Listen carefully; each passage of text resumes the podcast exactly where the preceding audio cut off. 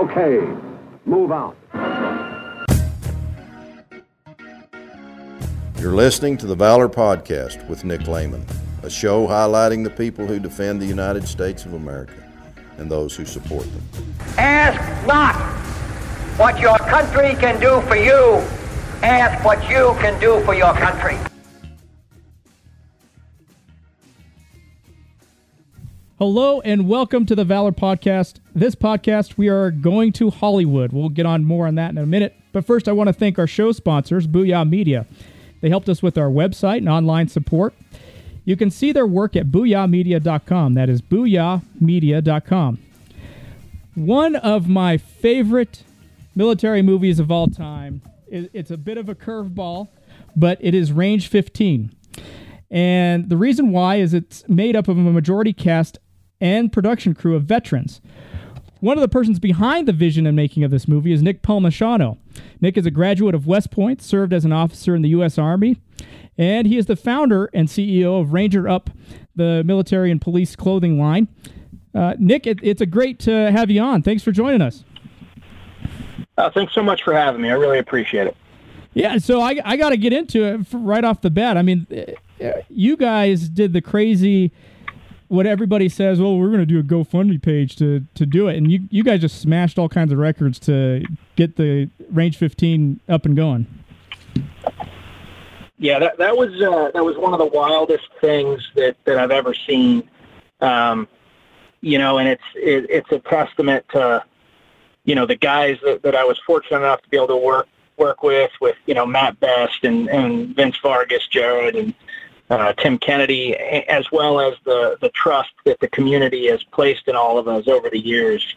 Honestly, one of the most humbling things, I've ever seen. Like, we all thought we were going to raise money. We all thought we would get to our goal, kind of grind it out and get to our goal of $350,000 so that we'd be able to make a movie. But none of us expected, anywhere near $1 million. None of us expected us to just kind of keep going, and it kind of blew us all away. It was incredibly wild to see the trust that the community placed in us to do this thing that none of us had any experience doing. So that was crazy. Honestly, one of the weirdest moments of my life is just watching that Indiegogo blow up. Yeah, I think everybody that is fans of you guys and of the whole cast, I mean, we're blown away too. I mean, a little backstory. I heard the start of this idea in this movie in Gallup, New Mexico, in a parking lot with Leroy Petrie. He's like, "Yeah, they asked me to be in this movie. We'll see if it happens. It's supposed to launch in a couple weeks." And I was like, "That's crazy." Yeah. And that's completely true. It was just like, Leroy, he had served with Tom Amenta, who's one of the founders of Ranger Up, and Tom reached out to him and asked him if he wanted to be involved. And then we had some mutual friends with Clint Romesha, and reached out to him and asked if he wanted to be involved. And then Marcus Luttrell came out of the blue and said he was interested in supporting it. And it's weird because when you think about Range 15 and what it is, I mean, it is a, over the top zombie comedy, right? It's also the most decorated movie in history, like, of any film ever. There's more decoration in that movie than in any other film ever made. And it's hilarious to me that the content of the film, that has that title, it's a really weird situation. Yeah. Take that, Audie Murphy. Yeah, no, I mean, that's the crazy thing about, this new generation of veterans. I mean, there's YouTube, there's Twitter, there's Facebook. I mean, there's people, if they want to be a voice, be an actor, or be anything that they want to be, they can get on there and be entertainers. That's the crazy thing that I've seen, the shifts, from like 2011 to now. I mean, you guys with Ranger Up were doing it, but now everybody is getting in on the fray.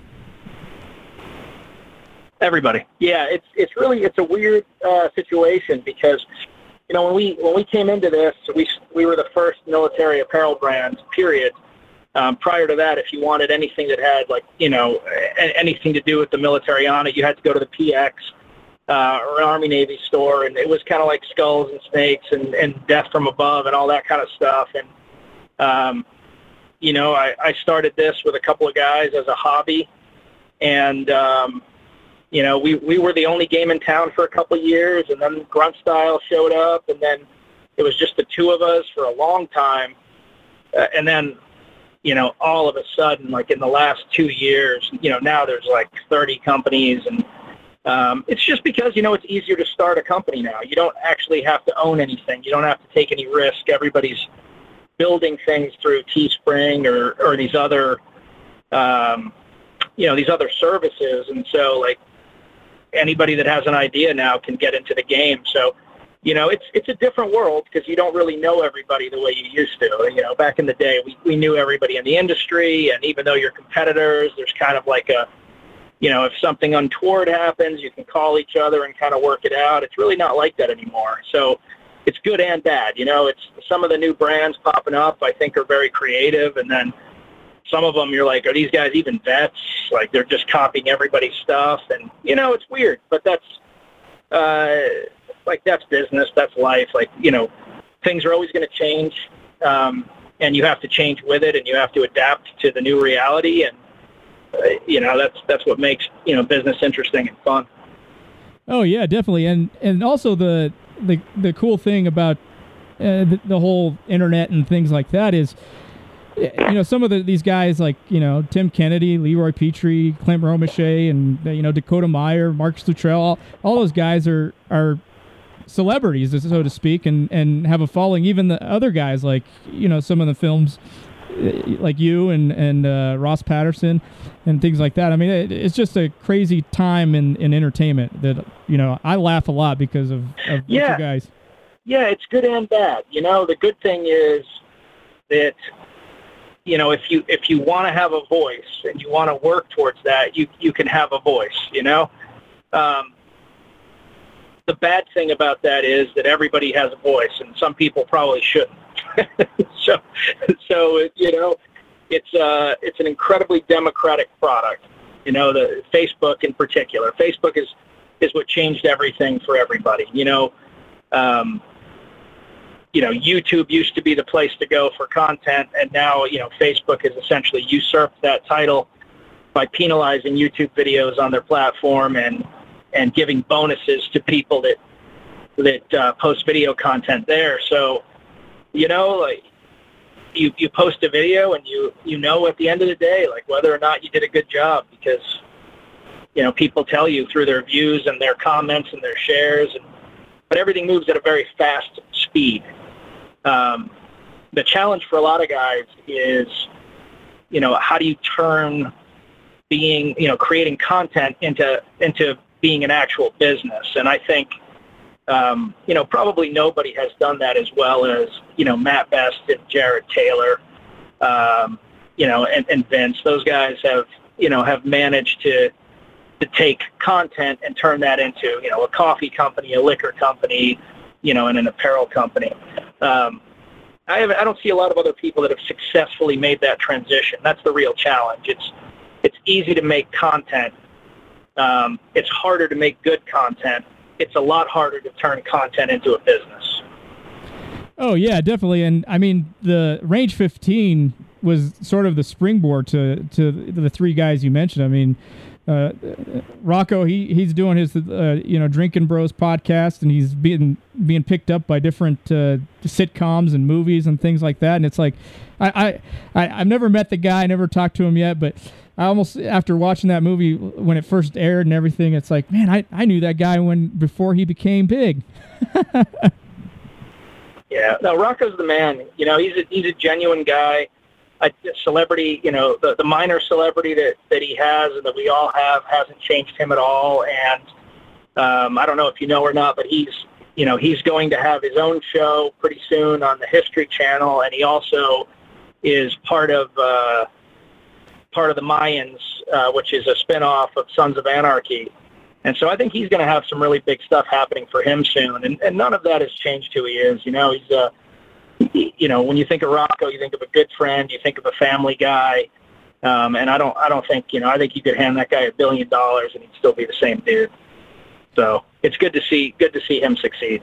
Oh yeah, definitely. Everybody that contributed to this project, and you know, that $1 million threshold. And Mark, I mean, that it seems like a lot of money for people that you know have day-to-day jobs, but that doesn't go very far in Hollywood. There's a lot of production costs, I imagine. No, it's a microscopic budget, and that was one of the things that was frustrating. Like, you can't do anything without getting a lot of critiques, right? You can't do anything, you know. So we raised the money, and it was like, you know, oh, that money could go to veterans charities, and you know. And then we make a movie, and it's you know, the movie should have been better for all the money that you had, or you know, like there's nothing that you can do without getting a lot of criticism. What people don't realize, though, is, you know, just to film, forget about actually paying like actors or paying for props or paying for permit, like just to show up every day with the with the crew and the equipment. Every day we were filming, just doing that was at least $50K, at least. You know, and that's before paying actors. That's before paying for permits. That's not including paying for, you know, for things that happen later, like editing and music and just, you know, just being on set, right? Just being there from, you know, for 13 days, you know, take 13 and multiply it by $50K, and that's a starting point. So right off the bat, you know, $700,000-ish before you add anything else is out the door. That's crazy. And just kind of, yeah. And remember, most movies film 30 to 40 days. We had to do it in 13 because we didn't have the budget. And then you start talking about things like songs, you know, so some of those popular songs that we have, those were big money, you know, like those were, you know, like you're talking about $35,000, $50,000, $15,000, like, you know, it just, so the budget goes quickly, you know, that the idea that we were like, you know, kind of spending money on all kinds of stuff isn't true, you know, so much so that, you know, people don't realize it, but a lot of the money came from sponsorships because, you know, the budget that we got from Indiegogo really wasn't as big as, you know, as people thought. You know, you take 1.1 million. You know, that in no way covered what we had to do. But by the time we were done filming the movie, we were still behind like $280,000. So we were fortunate that we had some awesome sponsors, and you know, and some things came through for us. So it was tough, man. The whole thing was really tough. Yeah, I can't even imagine. I mean, I like $50,000 a day. That's wow. That could get overwhelming. Yeah, no craft really service scary today. And you're, you know, and it's not like it was just our money, you know. So when it's just your money, it's scary. But you know, when the whole community is counting on you, that was the biggest thing. Is, you know, so we all, you know, Matt, Jared, and Vince run their business. You know, me, Tim, and Tom, you know, run our business. And like, if we had failed and you know, asked everybody to trust us with their money, and then we don't come up with a movie, or the movie is just terrible, you know, that reflects not only on us, but our businesses and everything. You know, like, you make a promise to people, you're going to do something, like, you have to do it. And so, like, the number of times where we just had to kind of use, like, superhuman effort and, you know, frankly, luck at times just to make it to the next step was shocking. Like, it really, like, day to day, it was like, how are we going to make it through today, as opposed to, you know, it was never like, oh, we've got this perfect plan and it's all going to work out. It was like, oh, crap, here's another crisis. How do we get through this crisis, you know, every day for months. Well, what was one crisis? But it was but in a weird way, though, it was a great time. You know, you know, the actual 13 days on set, amazing. You know, we all pulled together. Everybody worked hard. Truly a magical moment was those 13 days on set. And then after that, it was back to work. But, fighting to get to that moment was great. Oh, I bet. And the cool thing I saw was that you guys were there.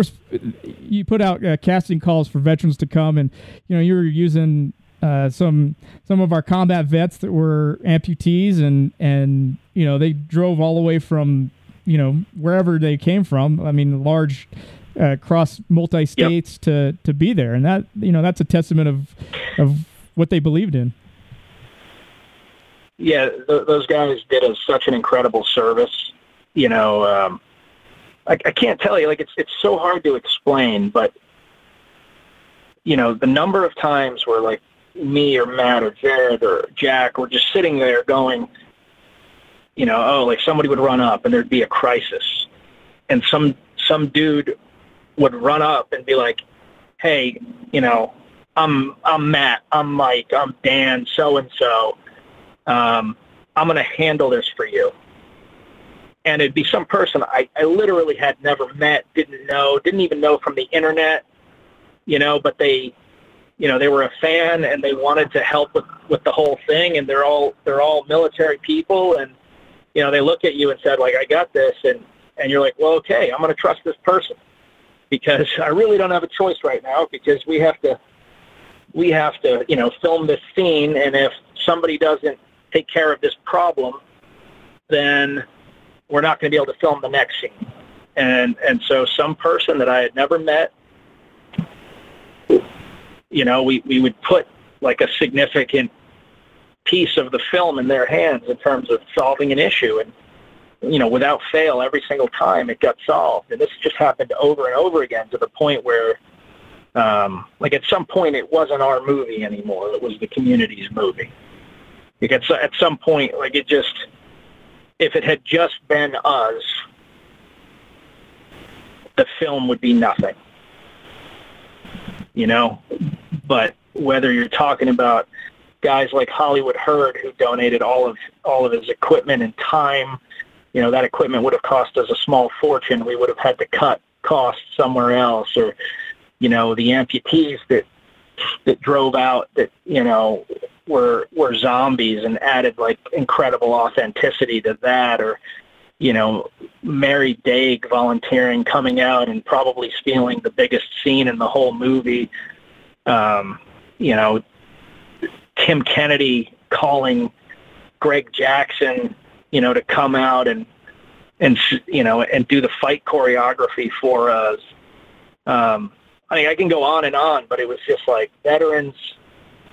veterans pulling strings to come through, a reserve unit, or I should say a guard unit, coming and fixing our 5-ton and lending us a slave cable to keep the 5-ton and the Humvee going when that had gone down and we were going to lose an entire day of filming.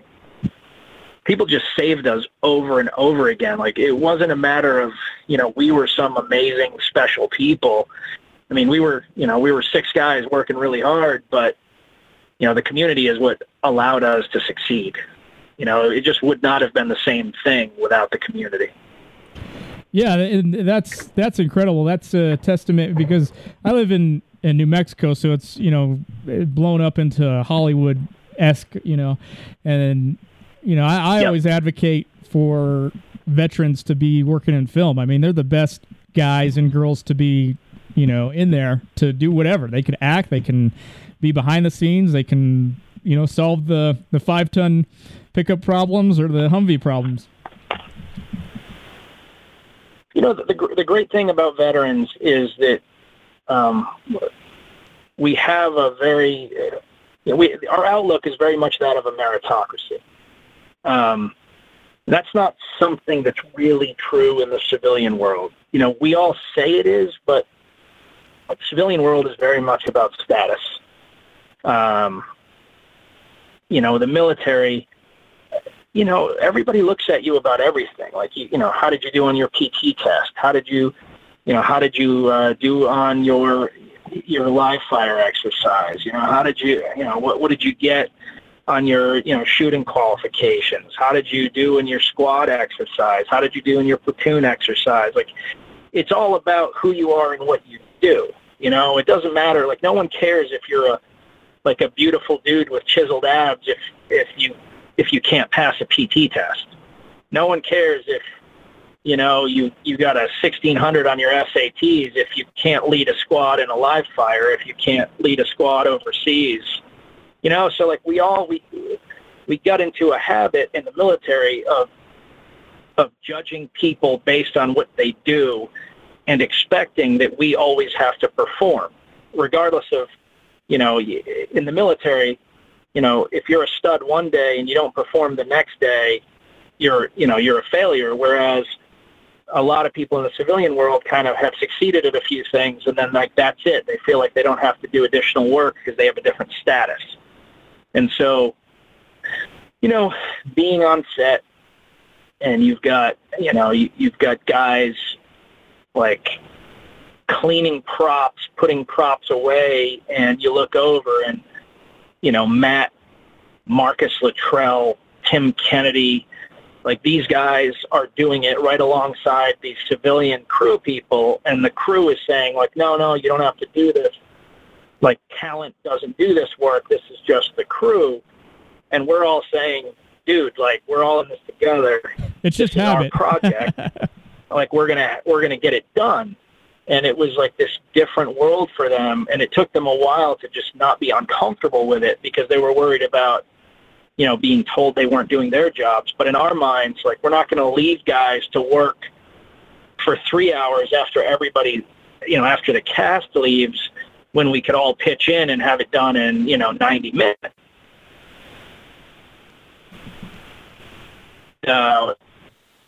You know, about having veterans there. And I was glad for the civilians that they got to see that, because they all told us at the end that they've never been on a set where they felt as valued as they did on Range 15. That was like probably the best compliment that anybody paid to us, is you've got, you know, gaffers and key grips and, you know, people like that, you know, on a Hollywood set have, on, you know, on big movies with big stars and all that, they, you know, they disappear.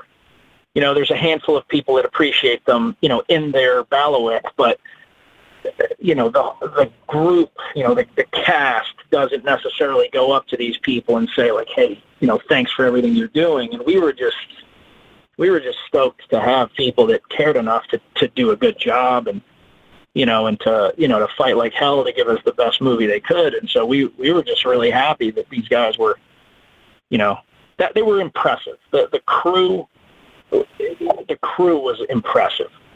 Whenever I watch a movie now, like I used to just think about it in terms of the actors, but now I look at it and I look at the shots and I wonder like, how did they get that shot? Or I'm thinking about, you know, where are the mics and, you know, how did they get that green screen work? And, you know, you realize that the actor is a small piece of the whole thing. And, you know, and we were the actors, right? So, you know, none of us watch the movie and go, man, I'm such a great actor. I'm so unbelievable. We all know that we have a lot of work to do in that regard. But, you know, those guys made us look a lot better than we are because they're so good at what they do. You know, the way they placed us, the way they cut things, the way they lit up scenes, you know, just really cool. Just really cool to now understand how it all works.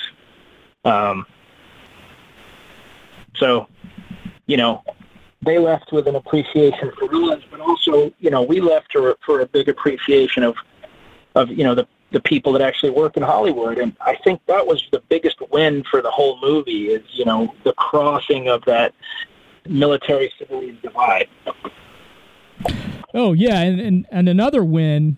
I know you went to a couple premieres and went across the world and thing, but you know, I'm in Albuquerque, and so I went to the screening here, and I think I was probably one of the handful of few civilians that was in there. But the picture sitting down was awesome because there was guys that you could tell that had not gotten out of the house since they came back and, you know, transitioned back to being a veteran and civilian. And their wives are there with them, and they're like, "Hey, it's great to have you out here on a date, honey," and all that stuff. And like, I'm kind of an emotional guy when it comes to that stuff, and I was like, man, this is. It gave me like the warm, fuzzy feelings in your stomach because it's like, man, these Range 15 got veterans out into the community to get together. It really did. It really did. And again, it's one of those things that, like, I never expected. I never expected it to be so important to people. You know, like, we wanted to do a cool project. We wanted to make a movie that veterans, you know, would appreciate. But, you know, the 15th was the one-year anniversary of Range 15 being in theaters. And, you know, our fans, you know, put together this secret little Facebook group, and over the last year they built this 2-volume set of books that outlined everything that happened, everything, you know, all the Facebook posts, all the cast announcements leading up to us actually launching the film, and then ending with the launching of the Not a War Story trailer. And it was the nicest thing anybody's ever done for me. Like, there was so much thought that went into it. It's a very professional, you know, 2-book volume that must have taken them just hundreds of hours to put together. And, you know, at like 10 a.m., they simultaneously got delivered to, you know, me, Jared, Matt, Tim Kennedy. I mean, like, everybody got this stuff, and it's just a wild, cool gift that really tied the whole thing together and kind of showed how much it meant to the community. So to transition to that, you guys have a big thing coming up, a documentary, if you will, the extended DVD commentary of Range 15, Not a War Story. And why don't you talk a little bit about that, you know, what we might see and hear and experience? Yeah, absolutely. So Not a War Story is a full-feature documentary about the making of Range 15. And it started off as when we first hired Tim O'Donnell and Alex Miller to film, you know, the behind the scenes. It started off as this idea that we were going to just have kind of this, you know, behind the scenes on the DVD, and that'd be cool, and it'd be an added feature, and kind of call it a day there. But the content was so good, the commentary from the community was so powerful, that what started off as a simple behind the scenes turned into, you know, and had to be a full-feature documentary. We have over 210 hours of footage of, you know, that we distilled down into 90 minutes, and we're going to do some other shorts, you know, off of that footage. But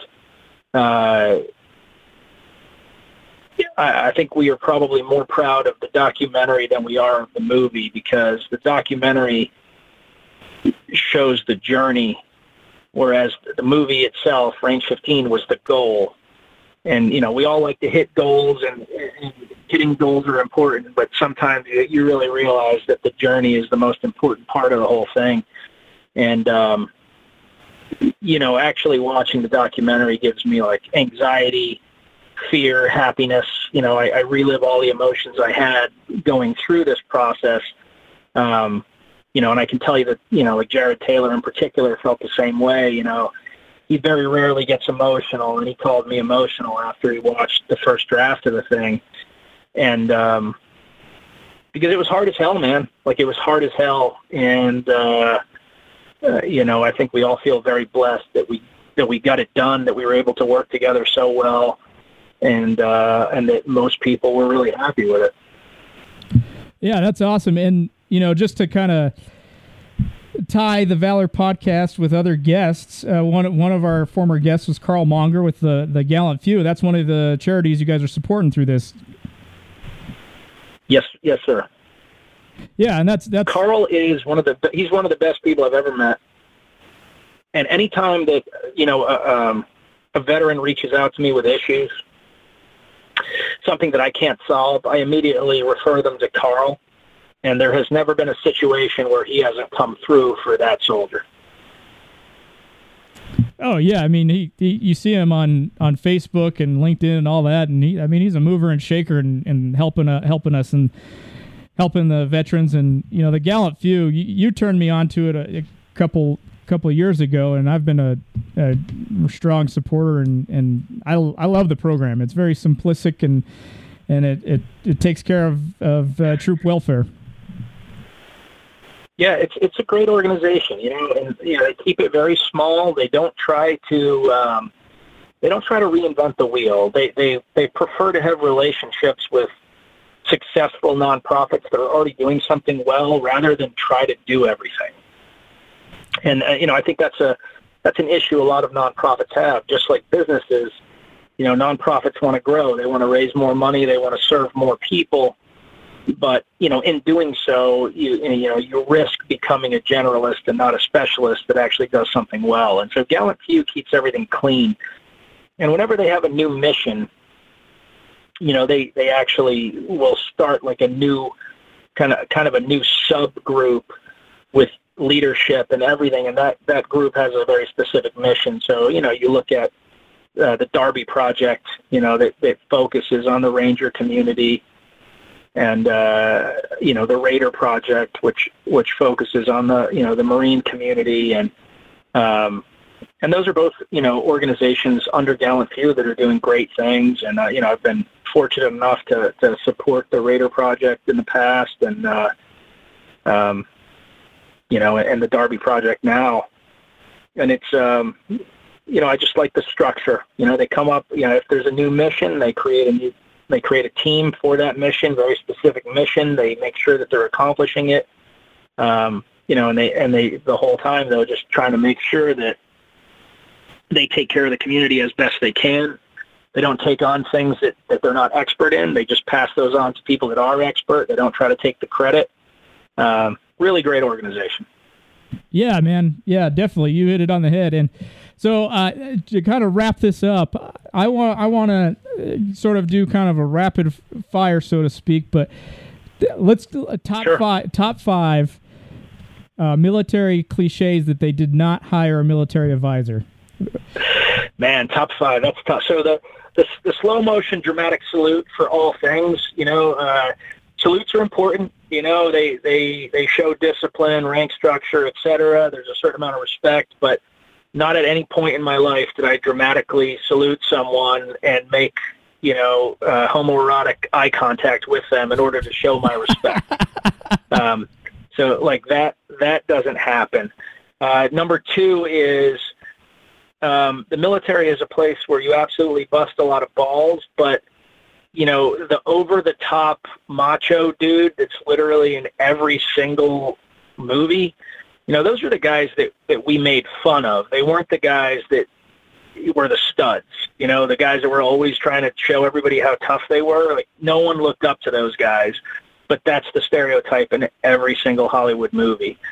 The holier-than-thou guy that just sits around pondering life and, is always sad and is always, that guy also doesn't really exist in the military. And that's like a common Hollywood trope. The idea of dudes throwing guns away so that they can have like a fair final knife or fist fight. We would just shoot them. Like, oh, we got to the final bad guy and he wants a fair fight. You probably should have thought of that before you killed thousands of people. I'm just going to shoot you. Fight dirty, man. And let's see. What's the fifth one? Everybody's a SEAL in Hollywood.